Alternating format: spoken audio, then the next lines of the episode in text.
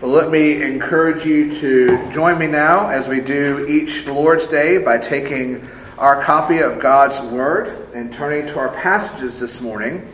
And our passages are Proverbs chapter 1, verses 8 through 19, and 1 Corinthians 1.30. And we're going to be spending most of our time in 1 Corinthians chapter 1, verse 30. Uh, we will reference back to the Proverbs 1, 8 through 19 passage, which was our passage last week. Uh, so we kind of get the best of both worlds this morning. We get both the Old Testament and the New Testament. But we find in 1 Corinthians 1.30 uh, how it ties in with the wisdom we've been talking about in Proverbs chapter 1, uh, so forth, so, uh, so, so, so forth, and so as we have been. And Lord willing, we will make it through the sermon this week without one of my children getting stuck in something and needing uh, all the help to get out of. So we'll pray for that as well. But we will, we will here in a moment read 1 Corinthians 1.30 together. Let me pray for us uh, before we do that. Lord, we thank you for this time to be together in your word. Uh, Lord, uh, encourage us in this. Uh, may we see Jesus. May we hear Jesus. May my words only speak of the glories and the wonders and the beauty of Jesus. And may the ears of your people here only hear that. If there's anyone here this morning who does not know you as Lord and Savior, uh, Father, uh, we pray you would use this time to bring them that much closer to you. We thank you for Jesus. We thank you for this word that always points us to him. And may we, may we be refreshed in him this morning, we pray. In Jesus' name, amen. So 1 Corinthians 1.30, and we will stand together now for the reading of God's word.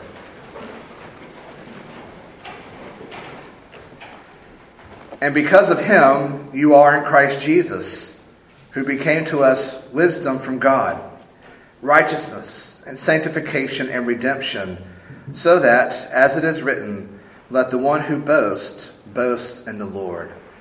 the grass withers and the flowers fade, but the word of our God stands forever. Amen. You may be seated.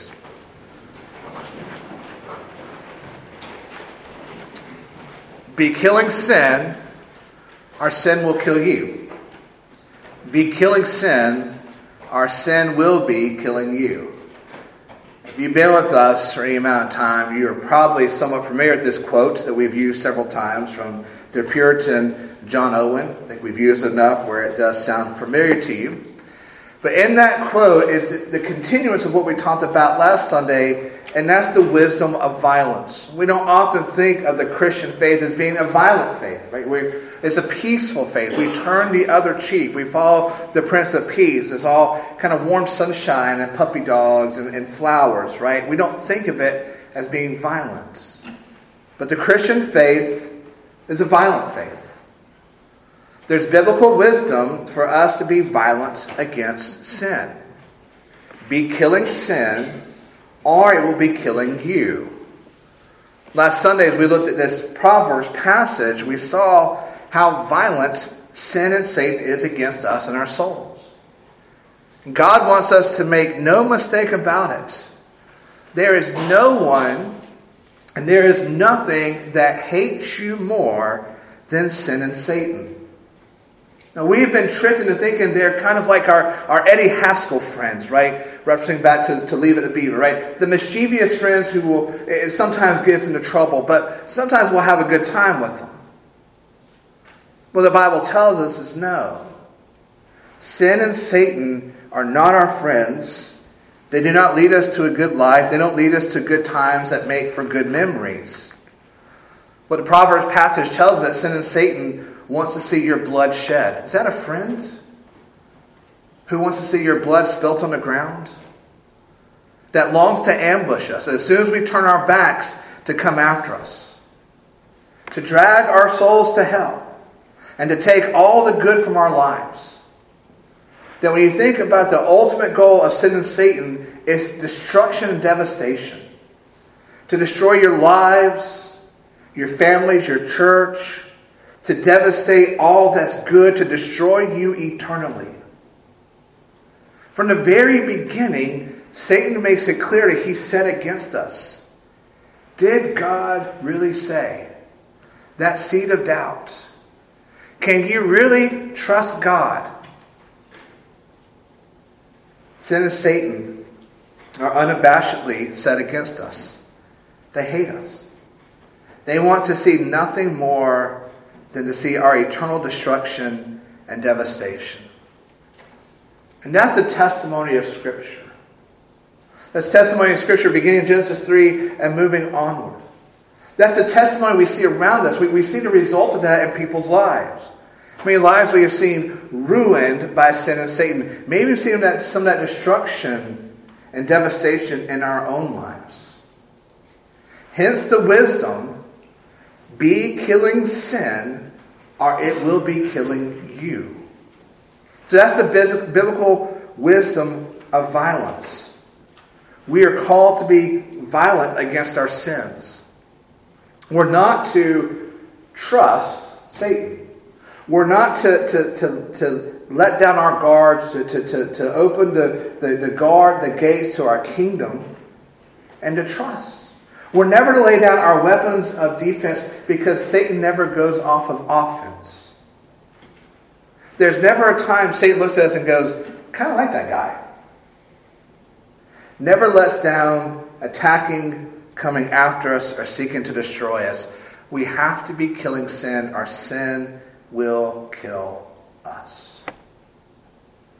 And the key to this biblical wisdom of violence is found in Jesus Christ.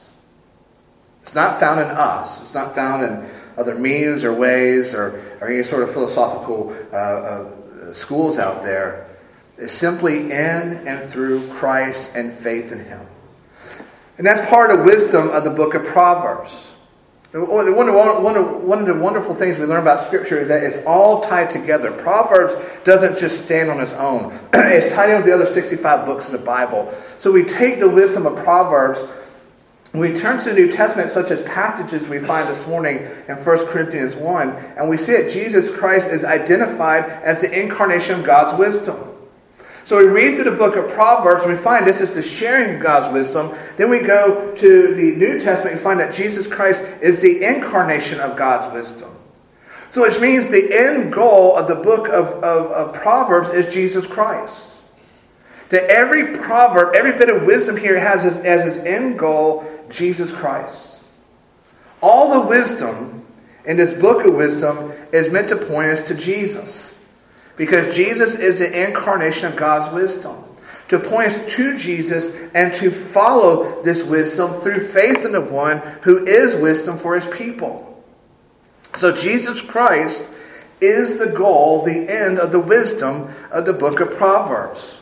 So we understand that we understand that, then that brings us back to our point that the only way we can be violent against our sin is in and through Jesus Christ. The only way we can be violent against sin is when we are in Christ through faith because of his violence against sin. And again, we tend to think of Jesus as the Prince of Peace, turns the other cheek, loves everybody, puppy dogs and cats and little fawns that show up at the back door of your church. But when we think of Jesus' incarnational ministry, we find it's a very violent ministry. It's very violent against sin and very violent on our behalf. And this violence begins in Bethlehem. And this violence begins in the manger. That the Christmas story is a violent story. We don't think of it that way, do we? Right? We're, we're six months away from Christmas and, in the Christmas season, right? And little baby Jesus away in a manger, you know, uh, shepherds showing up, and little drummer boy who's not in the Bible and should never be sung about because it's whatever. But we think of this little, you know, wonderful little, uh, you know, uh, beautiful birth scene, but it's a very violent scene. When we look at through the lens of what Paul says in Galatians chapter 4, but when the fullness of time had come, God sent forth his Son, born of woman, born under the law, to redeem those who were under law so that we might receive adoption as sons. Why was Jesus born? To make a, a good story, uh, a, a, good heartwarming, uh, warm and fuzzy story we celebrate every year around Christmas. No, Jesus was born for a mission. And the mission was violence, of going after Satan and sin. Quick history lesson. Does anybody know what today's anniversary of? D-Day. Boy, we get somebody got that really quick. That's awesome. Today is the anniversary of D-Day, and I'm not going to even try to figure out how many years it's been. Since, anybody know how long? 77. I don't trust Hal. He's, he's talking to me. Anybody else want to do the math? No, I'm sure. How many years? 77. 77 years since D-Day. Uh, HBO, several years ago, uh, did a series uh, called Band of Brothers. I don't know if you've ever seen it. It comes from a book, uh, and I've been rewatching that series. And it follows a group of soldiers. It begins with them in boot camp, but it also picks up on them on D-Day. And their mission was very simple. They're to, they're to parachute into Normandy, and they're to go find Nazis, and they're to kill Nazis. That's their mission. Parachute in, gather up their other soldiers, go and find Nazis where they are, either in bunkers or other strongholds, wherever they're gathered, go after Nazis and to do battle with them and to kill them. That was their mission. That was the mission on D Day. And when Jesus was born, that first Christmas night in Bethlehem, he came on a similar mission. He came to do battle against Satan. He came to go up against Satan, which he did by being born under the law so he could perfectly obey the law. There's a sense where Jesus was born in enemy territory. So he could go against sin and Satan by living perfectly under the law. So Jesus' violence was the violence of obedience. Jesus' violence against sin and Satan was the violence of obedience. He lived according to all God's word and law. He never once strayed from it. When we read through the Gospels, we find that Jesus never once set his foot on the path of wickedness and folly. when Satan came to him after 40 days of fasting in the desert and Satan personally tempted him, what did Jesus do? He obeyed God's word. When the world was seeking to tempt him, what did Jesus do? He obeyed God's word. Even when his own disciples were tempting him, and he had to say to Peter, Get behind me, Satan, he obeyed God's word.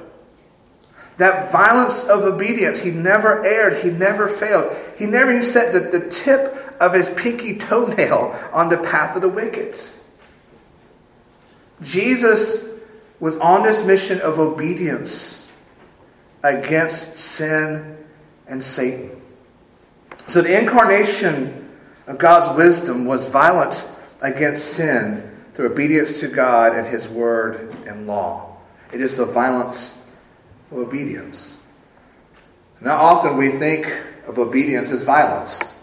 It's when people disobey that becomes violent, right? The, uh, the riots and, and things such as that. When they disobey, it becomes violence. But we find in the perfection of Jesus Christ the violence, perfect violence of perfect obedience against sin and Satan. It's interesting to note what that can mean for us, couldn't it? Our violence of obedience. But I want us to notice that Paul says that Jesus did this for a reason, and the reason was for us. Not only was he born under the law, but did you notice why he said he was born under the law? To redeem those who are also under the same law so we might receive adoption as sons. What Paul is saying is that Jesus was born under law to perfectly obey it because you and I can't. We fail as soon as we are able.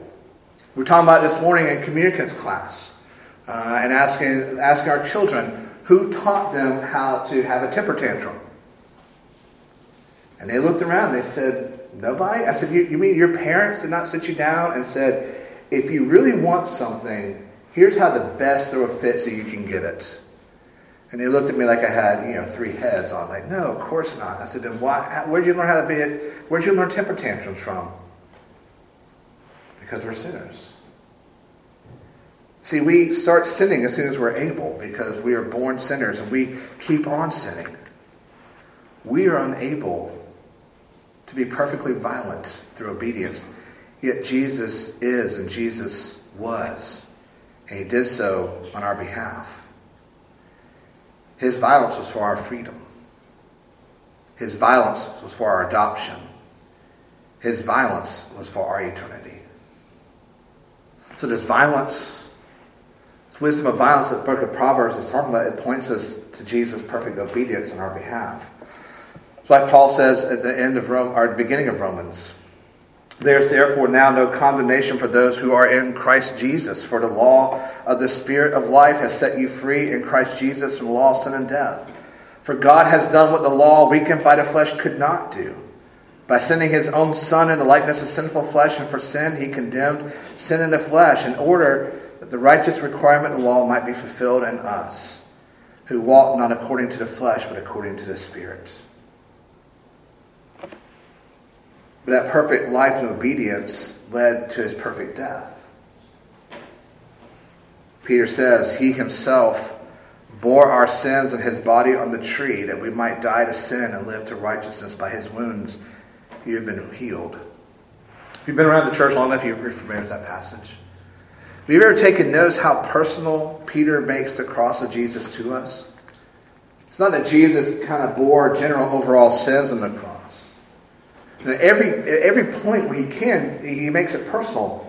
Jesus himself, not a representative of Jesus, not a shadow of Jesus, uh, not a part of Jesus, Jesus himself, the personal Jesus, the incarnate God, bore what? Our sins. Your sins and my sins. And how personal is it? He bore them in his body on the cross. That's, I mean, Peter's making it as personal as possible. Jesus Christ himself, the incarnation of God, the second person of the Trinity, God incarnate, Emmanuel, took all your sins. Every bit of your sins, he bore in his body on the tree. So when we talk about the fact that Jesus died on the cross for you and me, this isn't some warm, fuzzy feel that makes us feel good. This is the truth of God's word. God himself took every cuss word, every perverted thought, every drunken night, every sexual immorality, every bit of gossip, every lie, every disobedience. He took all of that. Everything you try to hide away, away from other people, he took that and bore his body on the tree, on the cross. we think of the physical and spiritual violence that took place on the cross, it happened to a real Jesus for our sake. This isn't a hypothetical. This isn't a, a theoretical, ethereal that we kind of just knock around our heads. The real God was really crucified for the real you and for your real sins. And that's the violence of the cross, the violence of his death. But there's a reason for that. So we might die to sin and live to righteousness. Your Christianity isn't like getting into a private club where you get that you know, magical ID card that gets us into different places, right? Christianity is about the incarnation of wisdom dying to change us. An unchanging Christian is not a Christian. A Christian who is not dying to sins is not a Christian. God's wisdom changes us, and we see that through the effects of the cross. Paul says later on uh, in 1 Corinthians, or says in 1 Corinthians 1.18, For the word of the cross is folly to those who are perishing, but to those who are being saved is the power of God.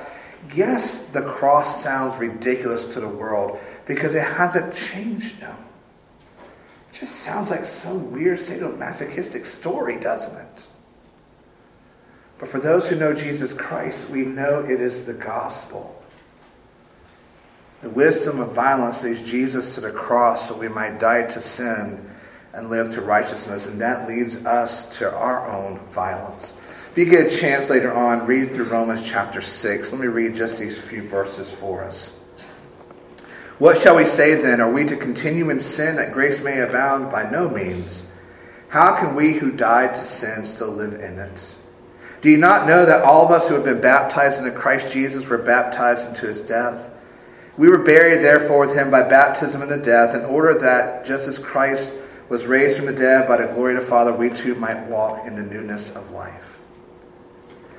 Jesus' violence against sin and Satan in his perfect life, obedience, and death is, what is now imputed to us or is credited to us, meaning that his violence is our violence. Our shepherd, our elder brother, has gone before us to take on sin and Satan, So when we are united to Him in faith, then His work and victory becomes ours, and we are now enabled to continue to battle. Jesus has won the war and enabled us to continue on in battle. And this wisdom of violence we find in Jesus and his life and ministry is the wisdom of his people.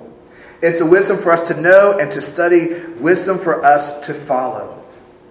It's only through faith in Jesus that we can be violent against sin. It's only when we have faith in Jesus and his life and death and resurrection that we can even want to be violent against sin. And this morning, we are to come together before the Lord's table where we are reminded of this violence. Jesus' body broken for our sins. Jesus' blood spilt for our salvation. One of the most violent deaths ever, but a violent death against sin and Satan. So this table reminds us of the wisdom of violence in Jesus. It spiritually nourishes us, grows us in grace, so we can continue to battle with our sins in Christ and for Christ and His glory. So we can hold on to that which should be our motto be killing sin, or it will be killing you. Let's pray.